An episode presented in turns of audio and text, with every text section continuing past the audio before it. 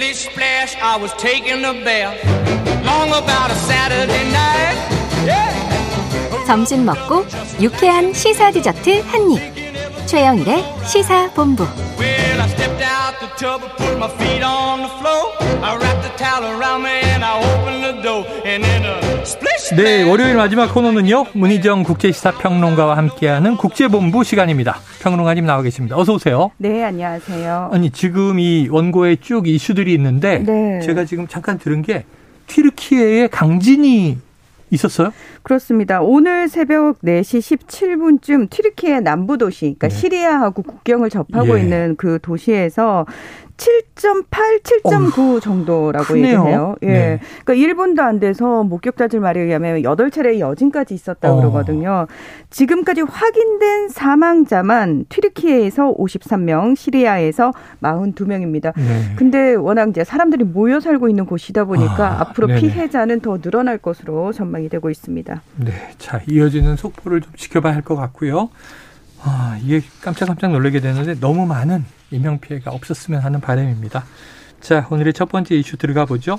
지금 미국에서 말이죠. 네. 주말 사이 이게 무슨 소린가 했는데 음. 갑자기 등장한 중국의 비행 풍선 때문에 논란이 일었다. 아니 근데 이게 80일간의 세계 일주도 아니고 그러니까요. 위성으로 정찰하는 시대에 이 풍선은 뭐예요? 이게 그 지난 2일 미국 국방부가 갑자기 이제 발표를 한 거예요. 네. 이제 뭐라고 발표를 했냐면 중국에서 보낸 것으로 추정되는 감시용 풍선을 정밀 추적 중에 있다. 네. 근데 사실 이게 꽤 오랫동안 미국 상공을 떠돌고 있었다라고 어허. 하는데 하필이면은 이 풍선이 이제 발견된 곳이 몬테나주인데요. 여기가 미국의 세계 핵 미사일 경납고 중에서 하나인 맘스트롬 공군 기지가 위치한 곳이었다라는 아? 겁니다. 어, 풍선 크기가 버스 석 대 정도였다라고 아, 하고, 크네요. 네 국방부 입장에서는 아 이거 고고도 감시 등을 위한 기술 좀 음. 탑재했을 것으로 보인다 이런 얘기를 했었거든요. 네. 이게 곧바로 조 바이든 대통령에게 보고가 됐겠죠. 이제 바이든 대통령이 격추하면 되지 않느냐라고 네네. 얘기를 하니까 이제 군 입장에서는 혹여라도 이 파편으로 인한 민간 피해가 아, 있을 수 네네네. 있기 때문에 일단은 물리적 충격 가하지 말도록 얘기를 했습니다. 음. 자, 이런 상황에서 이 중국 정찰 풍선이 사실은 어, 이런 식으로 나타난 적이 꽤 있기는 있었지만 네. 오랫동안 상공에 머물렀던 적은 이번이 굉장히 이례적이라고 하거든요. 음. 그래서 미국 정부가 이거 명백히 정찰 기구다. 그리고 주권 침해이자 국제법 위반이다. 이렇게 항의를 하면서 음. 원래 5일로 예정됐던 토니 블링컨 미국 국무장관의 중국 방문을 네네. 연기했습니다. 야, 원래는 우리나라 박진 외교장관하고 회담하고 중국으로 방문할 예정이었는데 그렇죠. 정격 취소.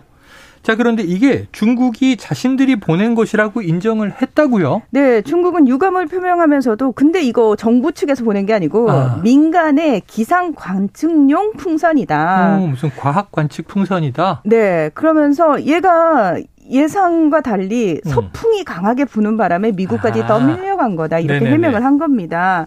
근데 미국 입장에서는 무슨 얘기냐? 이 풍선은 단순히 떠밀려온 것이 아니라 충분히 조정 가능한 상태였다. 그래서 어. 의도적으로 미국 영공을 침범한 거다라고 얘기를 했는데 그러면서 우리가 풍선을 발견해서 중국 정부 측에 바로 항의를 하니까 풍선이 경로를 바꿨다.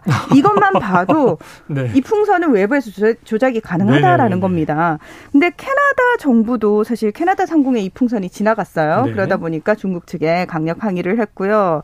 음, 미 국방부 측은 풍선으로 얻을 수 있는 정보는 많지 않을 거야라는 음. 식으로 일단은 선을 긋는 모습을 보였는데 공화당 야당인 공화당 입장에서는 음. 그동안 바이든 정부가 중국을 향해서 강경한 입장을 보이지 않는 부분과 관련해서 네네. 굉장히 불만을 표해 왔거든요. 근데 너무 좋은 명분이 생긴 거예요. 아하. 그래서 바이든 정부가 결국은 미국 상공까지 중국 정찰 풍선을 불러들인 거 아니냐. 왜 네네. 강경 대응하지 않느냐. 이러고 공격을 한 겁니다. 그리고 또 3일 날이 미 국방부가 발표하기로는 남미 중에 또 다른 정찰 풍선이 또 돌아다닌다. 이런 네. 얘기를 한 겁니다. 음, 어쨌든 중국 정부는 공식적으로는 부인, 이 정부 네. 거 아니다, 민간 거다. 그러고 이제 바람 때문에 표류했던 거다. 그렇죠. 미국은 아니다. 근데 결국 미국의 전투기가 발진을 해서 네. 이 풍선을 격추했어요. 그러니까 풍선이 육지를 벗어나서 대서양 쪽으로 접어드니까 아, 바다. F-22 저 스텔스 전투기 출격시켜서 미사일로 격추를 시켰는데 네네. 이제 잔해에 다 수거해가지고 음. 이걸 이제 다 밝힐 계획이라고. 음. 하죠. 예. 자 그런데 사실.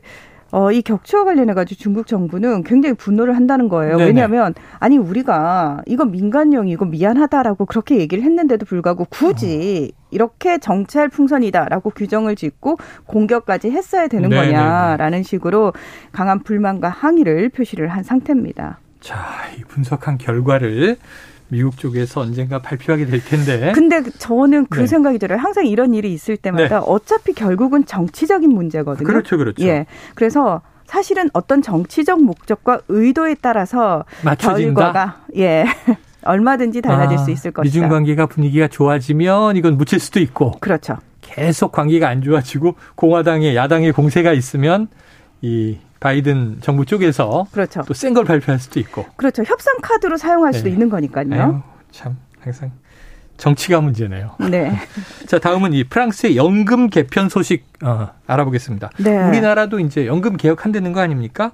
그런데 지금 이 연금 개편을 프랑스는 추진한 모양인데 반대 시위가 격화되고 있어요. 그렇습니다. 지금 이제 정년이 62세인데 이걸 64세로 늘리겠다라는 아, 거예요. 네네. 그러니까 다시 말해서 프랑스는 연금을 딱 끝낸과 동시에 봤거든요. 어. 그러니까 근데 이거를 이제 2년 늦춘다라고 정부가 일방적으로 발표를 했고 네네. 여기에 후폭풍이 상당한 건데요. 음. 여덟 개 프랑스 노조 단체가 지금 12년 만에 연대 총파업을 네. 벌였습니다. 19일과 31일 지난달 두 번에 걸쳐서 벌였는데요. 특히 31일 시위에는 파리를 비롯한 250여 개 도시에서 노조 추산 280만 명이 넘는 시민들이 거리로 음. 나왔습니다. 어, 당연히 대중교통 마비가 됐고요. 학교 선생님들도 참여를 했기 때문에 학교도 휴교령이 내려졌고요. 고등학생들도 참가를 했는데 이 친구들이 또 개중에 학교를 또 점거하는 시위를 아이고, 벌이기도 학생들이. 했습니다. 네. 그리고 이렇게 총파업 시위가 있을 때 프랑스는 공무원과 방송국 직원들도 당연히 참여를 해요. 네. 그래서 이제 뭐 방송이 음악만 나간다거나 이런 일이 있었다라는 겁니다. 자, 프랑스 정부는 지금 연금 제도를 손보지 않으면 적자가 눈덩이처럼 불어날 것이다. 이렇게 주장을 하고 있지만 노조와 야당 측은 네네. 왜 항상 국가 재정의 적자를 노동자 계급만 메꿔야 하느냐. 아, 네네. 다른 재원을 찾을 수도 있는 노력을 왜 하지 않느냐. 음. 이렇게 반대를 하고 있는 거죠. 네. 자, 뭐 고용주나 혹은 부자들에게는 왜 이 재원 마련 배분을 하지 않느냐 이런 이제 또 반대 입장이에요.